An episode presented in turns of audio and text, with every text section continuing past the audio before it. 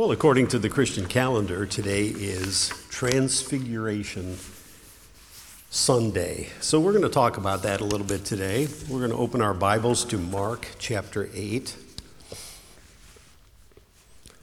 Transfiguration is a long word.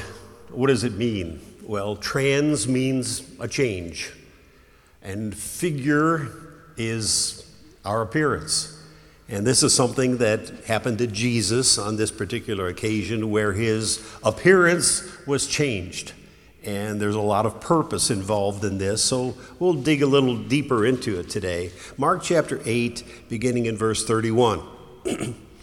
uh, Jesus was going through his ministry, uh, you know, as we read in the Gospels, and there came a time where his crucifixion was growing near, and he started talking about it, informing the apostles about this and his followers.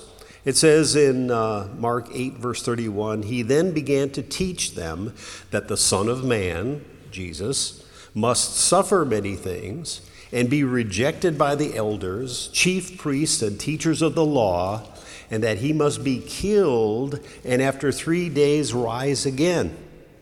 He spoke plainly about this, and Peter took him aside and began to rebuke him.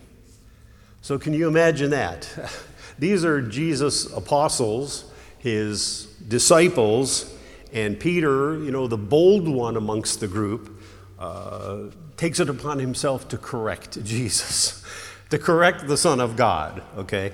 And I can just kind of imagine Peter, you know, uh, taking the Lord aside and maybe putting his arm around Jesus and saying, you know, uh, Jesus, uh, Rabbi, your, uh, your, your teaching has been going very well and your ministry has been going really well, and I want to commend you on that. But, uh, well, you know, the miracles, what can we say? Feeding thousands of people, healing people from diseases, raising people from the dead, that has been wonderful. And you know, that miracle about you changing water into wine, that was just outstanding.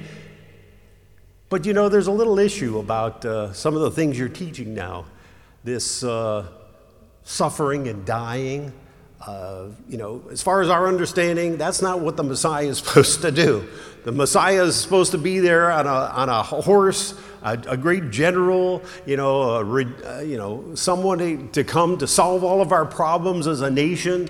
And you know, you're talking about suffering and dying. And you know, some of the some of the other guys are getting upset about this. They're complaining, you know, why do you have to talk about this? Why do you think that this is going to happen to you? We're here for you, Lord. We're here for you. And then uh, it says here in verse 33 But when Jesus turned and looked at his disciples, he rebuked Peter Get behind me, Satan he said, You do not have in mind the things of God, but the things of men. So Jesus is saying, Listen, Peter, you and the rest of the gang here, you're getting in the way of God's plan and purpose. My plan and, God, and the Father's plan is for me to come down to this earth to die for the salvation of, of mankind. And by you trying to convince me not to suffer and die, you're getting in the way of God's plan big time, and you better be careful. And in fact, Satan is the one putting these words into your mouth, just as he did when I was tempted for, you know, after 40 days fasting, I was tempted in the desert. And Satan was saying the same thing to me, and I had to reject him you know, what was Satan saying? What Satan said to Jesus, you know, this whole earth is mine.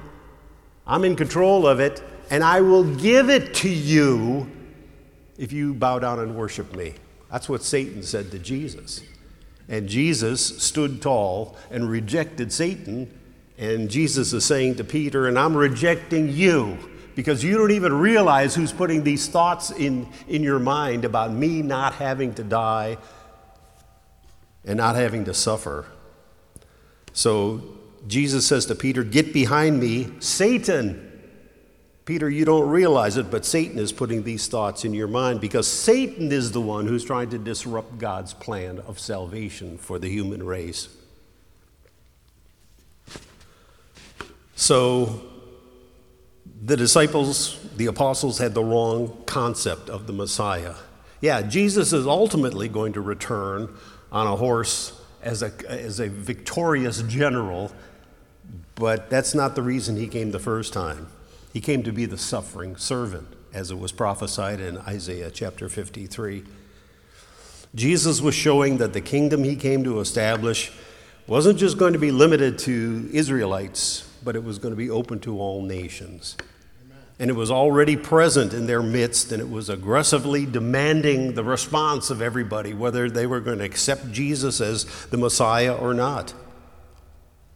Now, look at chapter 9. Mark chapter 9, beginning in verse 1. So he said to them, I tell you the truth, some who are standing here will not taste death before they see the kingdom of God come with power. So Jesus was going to alleviate their fears and confusion, and he's going to help their faith and give them a taste of the kingdom of God only six days later. He's not talking about his second coming. He's talking about now. They're going to get a glimpse and they're going to get a taste of the, the very kingdom of God in all of its majesty. And the apostles, at least three of them, are going to witness it. So, verse 2 After six days, Jesus took Peter, James, and John with him and led them up on a high mountain where they were all alone. so, you know, Jesus had how many apostles? Twelve. But he had a certain group within that group of 12 that had special privileges. Uh, they were like leaders within the group of 12, and it was three of them. So, in certain instances, Jesus only showed things to these three Peter, James, and John. So they alone are the ones who get to witness this. he led them up to a high mountain where they were all alone. There he was transfigured before them. So the word means to change your appearance. So Jesus' appearance was changed. How so? Verse 3 His clothes became dazzling white, whiter than anyone in the world could bleach them. And there appeared before them Elijah and Moses who were talking with Jesus. So, first of all, Jesus' appearance is transformed totally. Instead of just his physical body, which he lived with throughout his earthly time here, he was transformed into just a bright appearing individual with clothes whiter than anyone can imagine. And why did that happen? Because God the Father was giving them a glimpse of what Jesus is going to appear like when he returns, when he brings the fullness of the kingdom of God to earth at his second coming. That's how he is going to appear at that time. And that's how we're going to see him at that time because we're going to be changed and we're going to be able to see Jesus in all the fullness of his glory. So, not only did God give them a glimpse, and he's doing this to help their faith that Jesus is the Messiah, he is the very Son of God, and he is going to return again. So, they got a glimpse of that. And furthermore, here's Jesus talking with Moses and Elijah. Now, Moses and Elijah are long dead, of course. They lived in Old Testament times and they're dead, but of course they went to their reward. And here they are back again. And Jesus is talking to both of them. In another account of this incident, it says that they were talking to Jesus about his second coming, how he was going to die, be buried, and uh, ascend back up into heaven. So that's what they were chatting about. It doesn't go into detail here in the, in the Gospel of Mark. Peter said to Jesus, Rabbi, it is good for us to be here. And to witness this. Let us put up three shelters one for you, one for Moses, and one for Elijah. He did not know what to say, they were so frightened. So, why would Peter want to do this? Well, he was probably thinking about the time of the Feast of Tabernacles, which the Jews associated with the arrival of, of the kingdom. He thought, this is it. The kingdom is being set up now. And Peter says, let's build some shelters for them. The shelters would have been a, uh, an invitation for Moses and Elijah to stay, to remain there for a while. Verse 7 Then a cloud appeared and enveloped them. Now, what does that mean? Well, in the Old Testament, a cloud depicted the presence of God. So this is showing that, okay, God the Father's here now. He's, he's descended here and he's going to speak. Remember in the Old Testament, what led the Israelites through the wilderness? Well, during the day it was a cloud, that they followed, and at night it was fire, a pillar of fire. For 40 years it led them through the wilderness. Also, when Solomon first built the temple and when it was dedicated, what happened? A cloud encompassed the temple, showing that, okay, God was there. He approves of the building of the temple, and it shows that He's going to be dwelling there now. So, a cloud envelops the whole situation. And here the voice comes from the cloud, the voice of, of the Father. This is my Son, whom I love. Listen to him. As opposed to what? Listen to Moses and Elijah. What, what God is showing here is during this period of time, during Jesus dwelling here on earth, we're seeing a transition. The Old Covenant, the Old Testament, Moses and Elijah. Moses represented the law, Elijah represented the prophets. That's not your main source of teaching now. Instead, it's Jesus.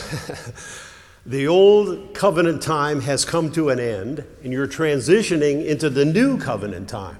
Instead of obeying the law of Moses, you're going to be obeying the law of Christ, as Paul called it in the New Testament.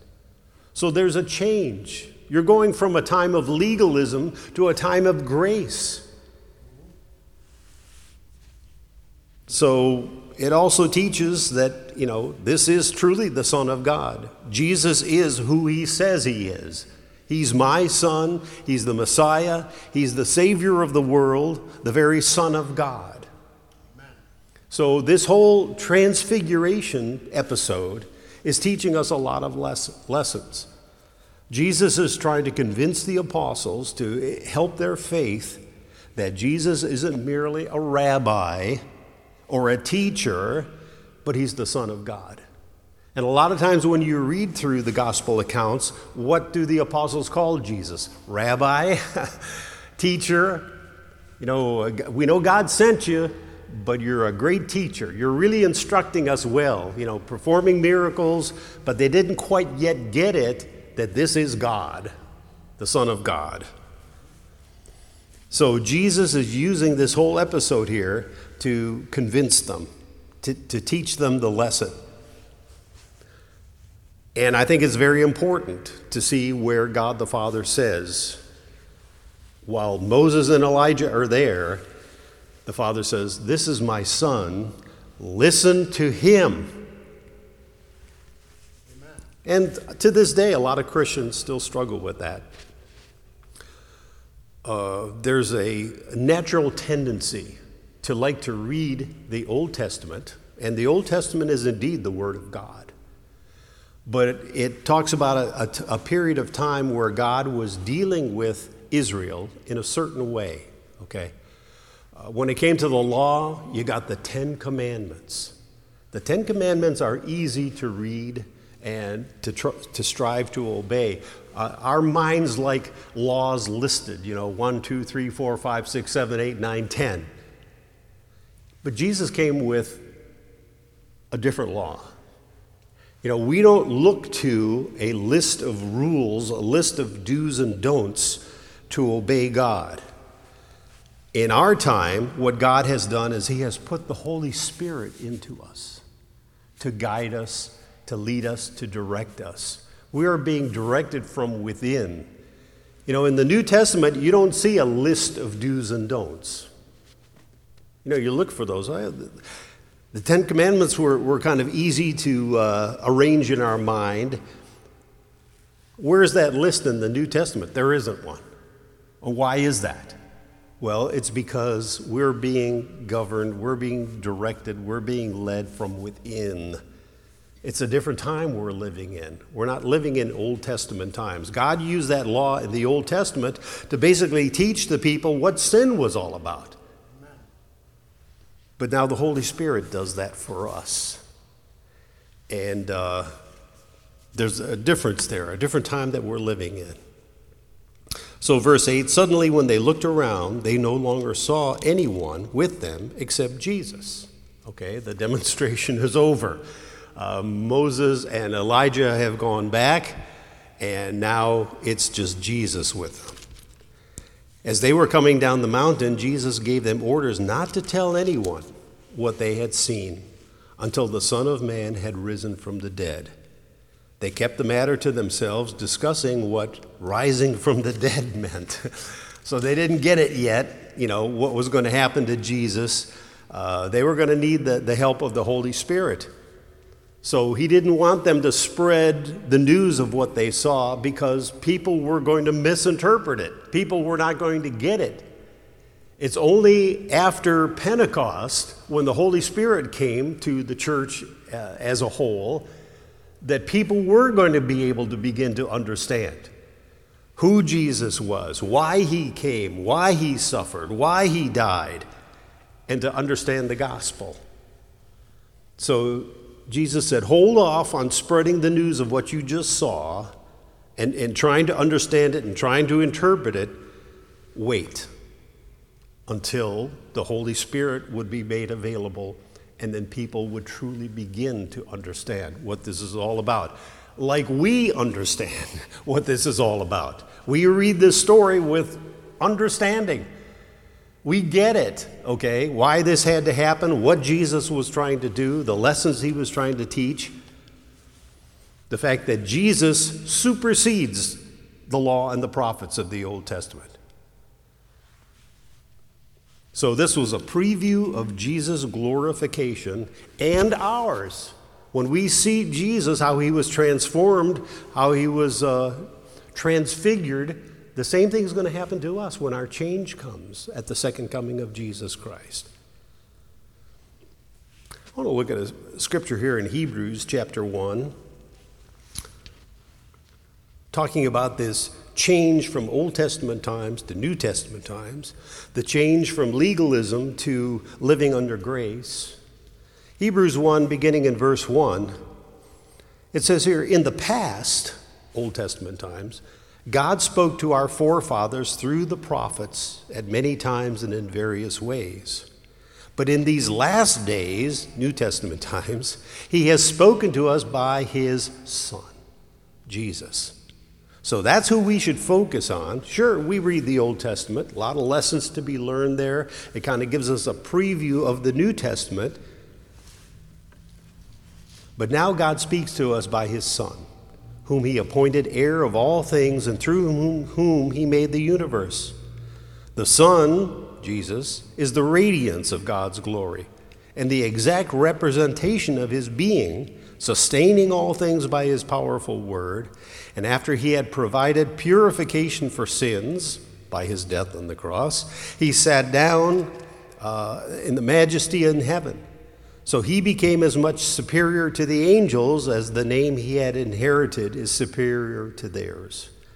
So at the time of the writing of the book of Hebrews, some people were starting to worship angels. And God saying, You don't do that we worship Jesus, who is greater than the angels. So don't get involved in that silly kind of worship, worshiping angels.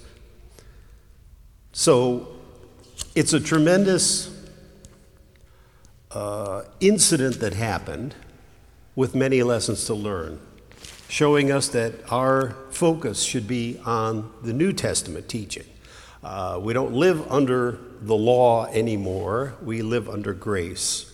It's a preview of Jesus' glorification and ours. And it's a uh, vision, if you will, that uh, Jesus shared with three of the apostles and told them, Keep it to yourselves, don't spread it. It'll all become apparent at the time of Pentecost. And sure enough, it was later included in uh, the gospel accounts, written for those who could understand by the power of the Holy Spirit. And another thing to consider too is Jesus predicted, he said, uh, Some of you standing here are going to see the kingdom of God. Jesus prophesied that, and sure enough, it came to pass just as he said. So Jesus does give prophecies. And when he gives a prophecy, you better believe it because it's going to happen. Here's an example of fulfilled prophecy. Seeing Jesus in his glorified form encouraged them that the kingdom of God would be a reality. But it wasn't just in the future, they got a glimpse of it right then and there. So when we read this story, we should realize how sure Jesus' word is. And we see a glimpse of it in our reading of what Jesus is going to look like at his second coming and how we will eventually look as our change takes place. Let's turn to 2 Peter chapter 1.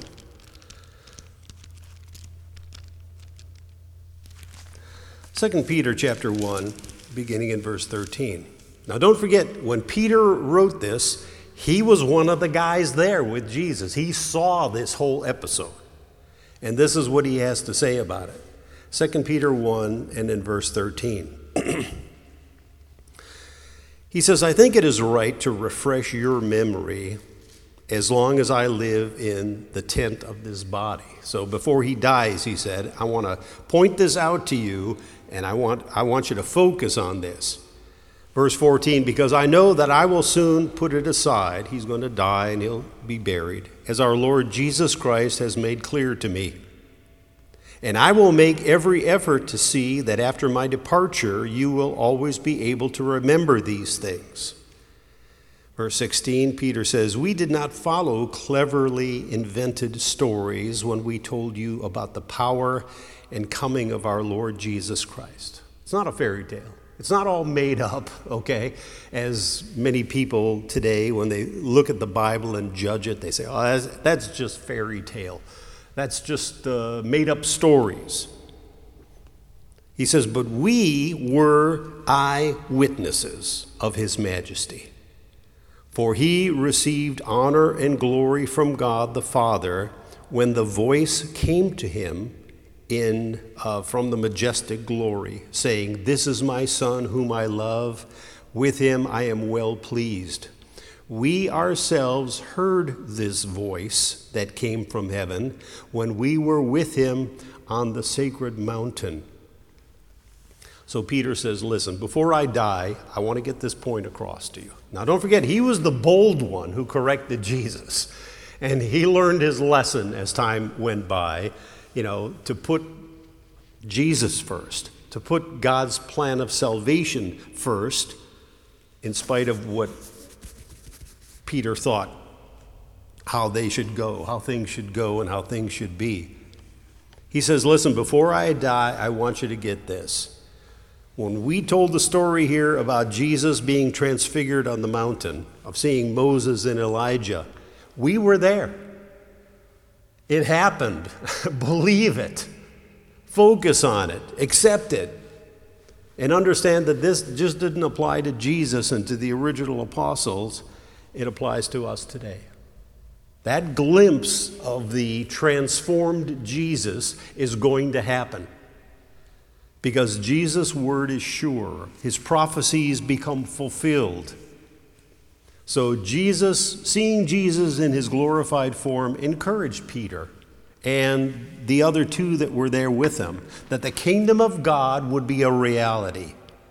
It wasn't just a future thing, but it began when Jesus came to earth and started to preach the gospel. He established the kingdom of God. He is all about the kingdom of God. And just as Jesus prophesied, it's going to happen. Believe it.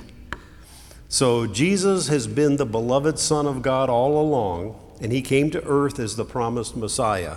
Even if he's not the kind of Messiah you expected right now, as the apostles were troubled when Jesus talked about his death on the cross and, and being pun- not punished, but uh, uh, roughed up by the Romans and by the Jews. So the disciples were still very confused and wouldn't understand it until Jesus had risen from the dead and the Holy Spirit had come to them. So that's why Jesus told them to, to keep it a secret and uh, wait till the time that it can be understood with clarity. So God's plan was working all along. God's timing is perfect. Jesus showed himself in his transformed state for a purpose. The disciples needed this, and it increased their faith.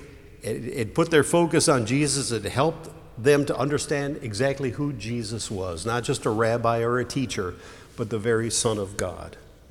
And we can be encouraged, and our faith can be strengthened today when we read this story because we see what Jesus looked like for that brief period of time. It shows how he's going to look, how he's going to appear when he returns in glory. And it also encourage us, encourages us to know that we're going to share in that transformation. We're going to share in the glory that Jesus has now at his return. Amen. It's promised us. In a sense, it's already happened but it'll come in all of its fullness, and we're going to see each other glorified at that time. And what a time that's going to be. So keep your focus on the future, keep your focus on the Word of God. Know that Jesus has transcended Moses and Elijah and the rest of the Old Testament. Should we still read the Old Testament? Of course. There are many lessons to be learned from that. But Jesus is the one that we focus on, not Moses or Elijah, not the law or the prophets. A new time has come to us. God has introduced his Son to us, and he is the one who is our Savior, our Lord, and our Redeemer. Let's pray. I have Heavenly Father, as we study the transfiguration of Jesus, what a wonderful account it is. It truly happened. It's not just a made up story or a fairy tale.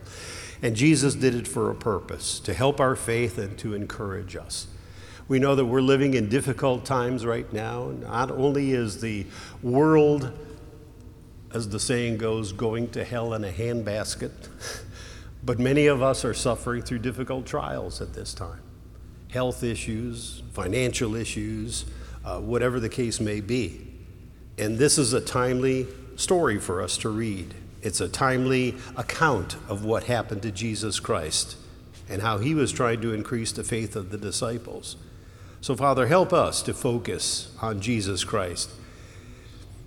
We're approaching a time now with the beginning of Lent where we're going to count 40 days until we're celebrating Jesus' death, commemorating it, and his resurrection from the dead. So, help us to think about this story, to meditate on it, and uh, help us to prepare for this period of Lent and this period of pre- preparation for the passion of Jesus Christ. And we thank you, Father, that Jesus' word is sure. Whatever he says is going to happen will happen. Thank you for the eyewitnesses you provided for us, many of the writers of the New Testament who were there to witness these things themselves. And they give us strong warnings and they give us words of encouragement that we should believe too that we should hold fast to the things that we've been taught and to believe. So increase our faith, Father.